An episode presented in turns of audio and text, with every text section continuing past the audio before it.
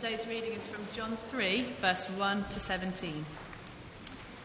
Now there was a Pharisee, a man named Nicodemus, who was a member of the Jewish ruling council.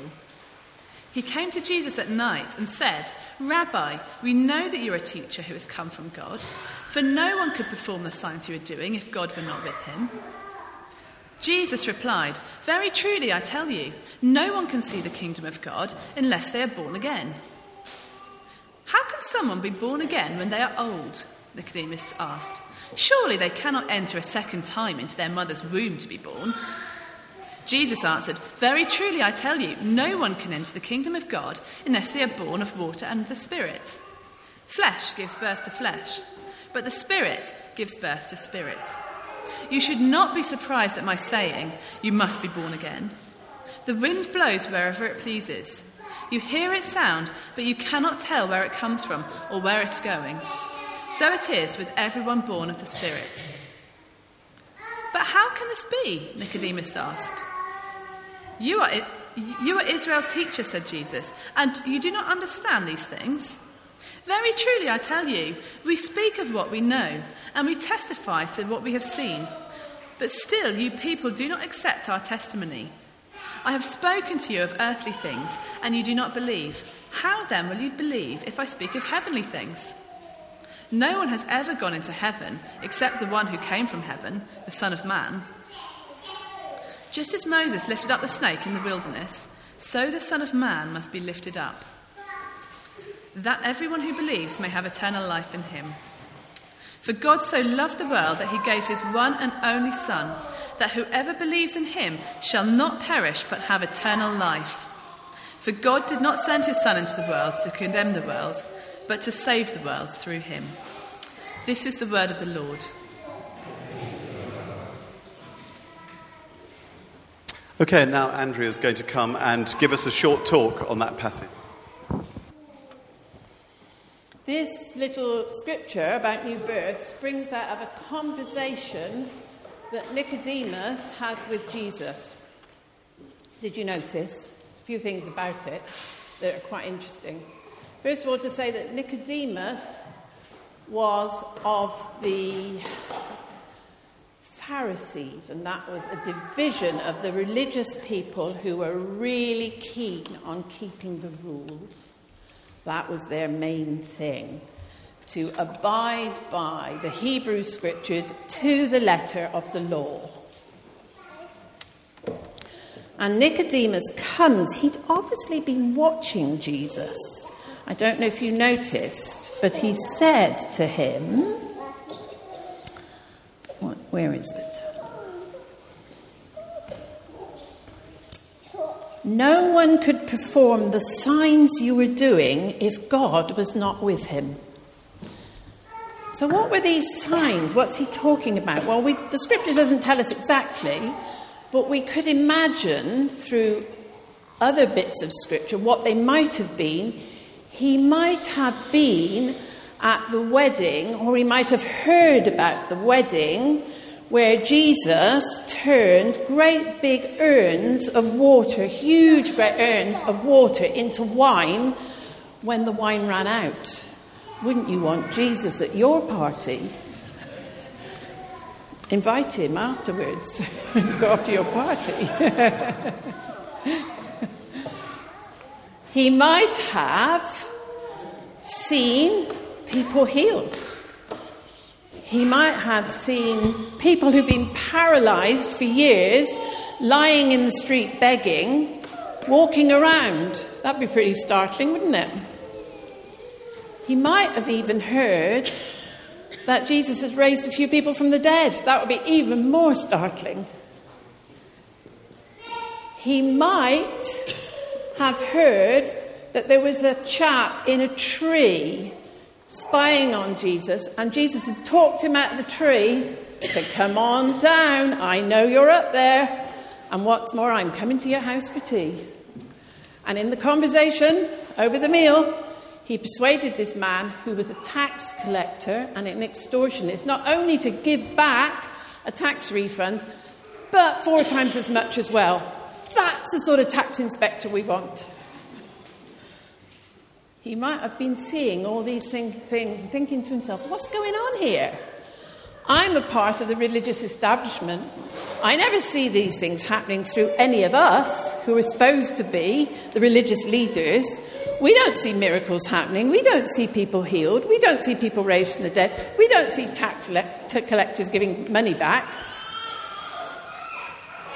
And he'd been thinking, hmm, I think there must be God. I think this must be God. Do you ever think that? Have you ever thought that in your lives? Maybe when people were praying for little Imogen, did you think, hmm, I wonder this must be God? Against all the odds, this must be God. And I had a friend, I have a lovely friend, who came to faith. She was brought up in an agnostic household, and she came to faith uh, in her 30s when she had her first little baby girl. But she'd lost her mother at the age of 17 when she was sitting for her A level exams at school. And she said when she came to faith, she looked back at that time when she was 17 or 18 and all those little things that were happening around that death, she realized really was God. She had a peace that other members of the family didn't have. She was the one that held the family together. She was the one that was able to comfort her father. Couldn't have done that at all if it hadn't been God working in her life. And when she looked back, she could see that it had been God working. And sometimes we're like that. Little things happen and we think, oh, why is this happening? What's happening here? And it could be God. And there's a little interesting thing that the scripture puts in here, and that was that Nicodemus came to talk to Jesus at night. Why on earth, when Jesus was roaming the streets doing all these amazing things, why would he go to at night? Interesting, huh? Well, I think that lots of the Pharisees that he was part of were out to trick Jesus. They were out to get him. They didn't like him. He was rattling their cage he was doing all sorts of things that they found very threatening. And Nicodemus was supposed to be part of them, but he'd been watching Jesus and he'd seen these amazing things happen, and he was saying to himself, he must come from God. So, to avoid the criticism of his fellow Pharisees, he sought Jesus out at night so he could have a private conversation with him. Anybody relate to that? If I start talking about God in my family, am I going to feel a fool? Are they going to tease me? Are they going to get at me? If I talk about God in my office or my workplace, are people going to look at me and think she's off her trolley? Ever experienced that? And sometimes we'd like a, a little private conversation with someone to find out the truths of the things that are beginning to stir in our hearts. If ever you want to do that, Pads lives round there. probably wouldn't welcome you at three o'clock in the morning, but he'd probably welcome you up to about 10 o'clock at night. Is that right? if you want a little private conversation because you're beginning to see God in your life, that's the place to go. Or seek out someone else of faith and ask your questions of them. They'd love to tell you about the Jesus that they know and love and have come to have faith in. And Jesus' reply to Nicodemus is very odd. He says, If you want a bit of this, Nicodemus, if you want a bit of the miraculous, if you want to see a bit of change, what you've got to do is get born again. What? Can a man enter again into his mother's womb and be born again? And then Jesus says, Well, what you need to do is to be born of the Spirit. Because you see, when you're a gorgeous little girl like Imogen, you start with a pure heart You've got this lovely, doesn't look beautiful like you, darling, but you've got a gorgeous little headband on. we start life with a lovely, pure heart. And what happens between this stage and this stage, and this stage and this stage? Life happens life happens, it starts, you begin to notice it when they start to move around first. I remember bookshelves being emptied. I remember sugar and rice all over the kitchen floor. I remember flour packets being turned upside down. I remember cereal bowls being chucked over the side of the high chair. The dog loved it. And life starts to happen. And when those sorts of things start to happen, the wounding starts. You raise your voice, little heart gets wounded. You shout a bit louder when they do it again. Then they turn the dial on your washing machine onto 80 when you've got your woolens in. Then they get a little smack over the hand and the wounds start. And every time something happens, their little spirits get wounded. And then when they go to school, or probably before school, with their brothers and sisters at home, they learn to fight back.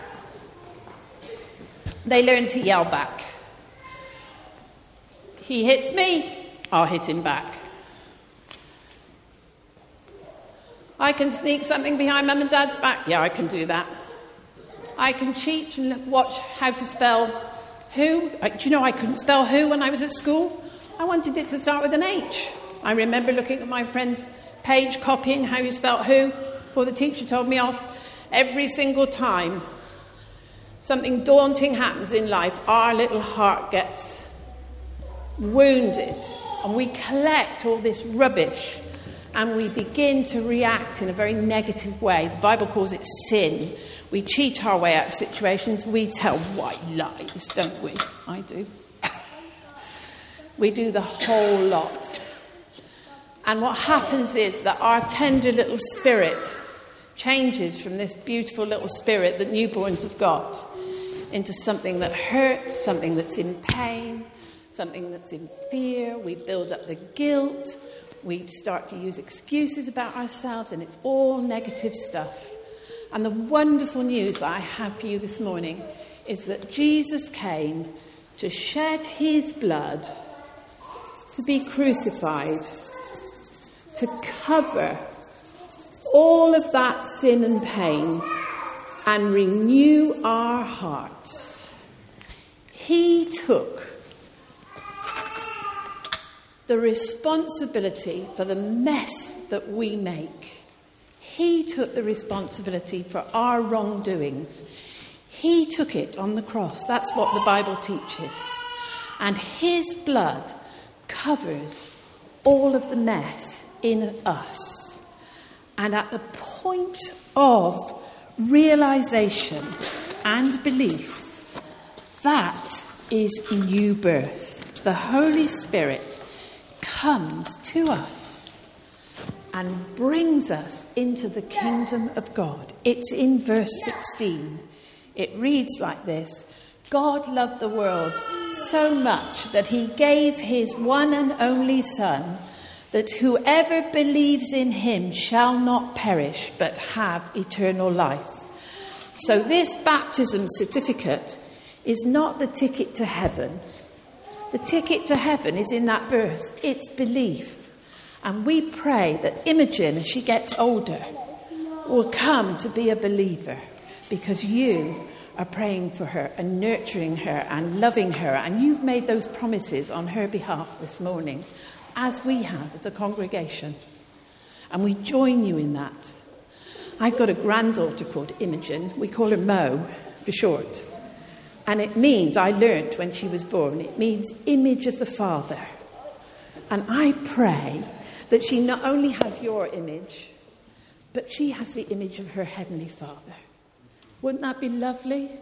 It's my longing for it's what I pray for Imogen, I pray for myself. That as I get older and older and greyer and greyer and more old and fatter and fatter, that actually in here where it matters, I will have the image of my Heavenly Father. That I'll be more patient, more gracious, more hopeful, more loving, that more people will get healed when I pray for them. That I love Him more and more and more and more because He loves me so much and He loves you so much. Thank you for giving me this time and listening. Amen.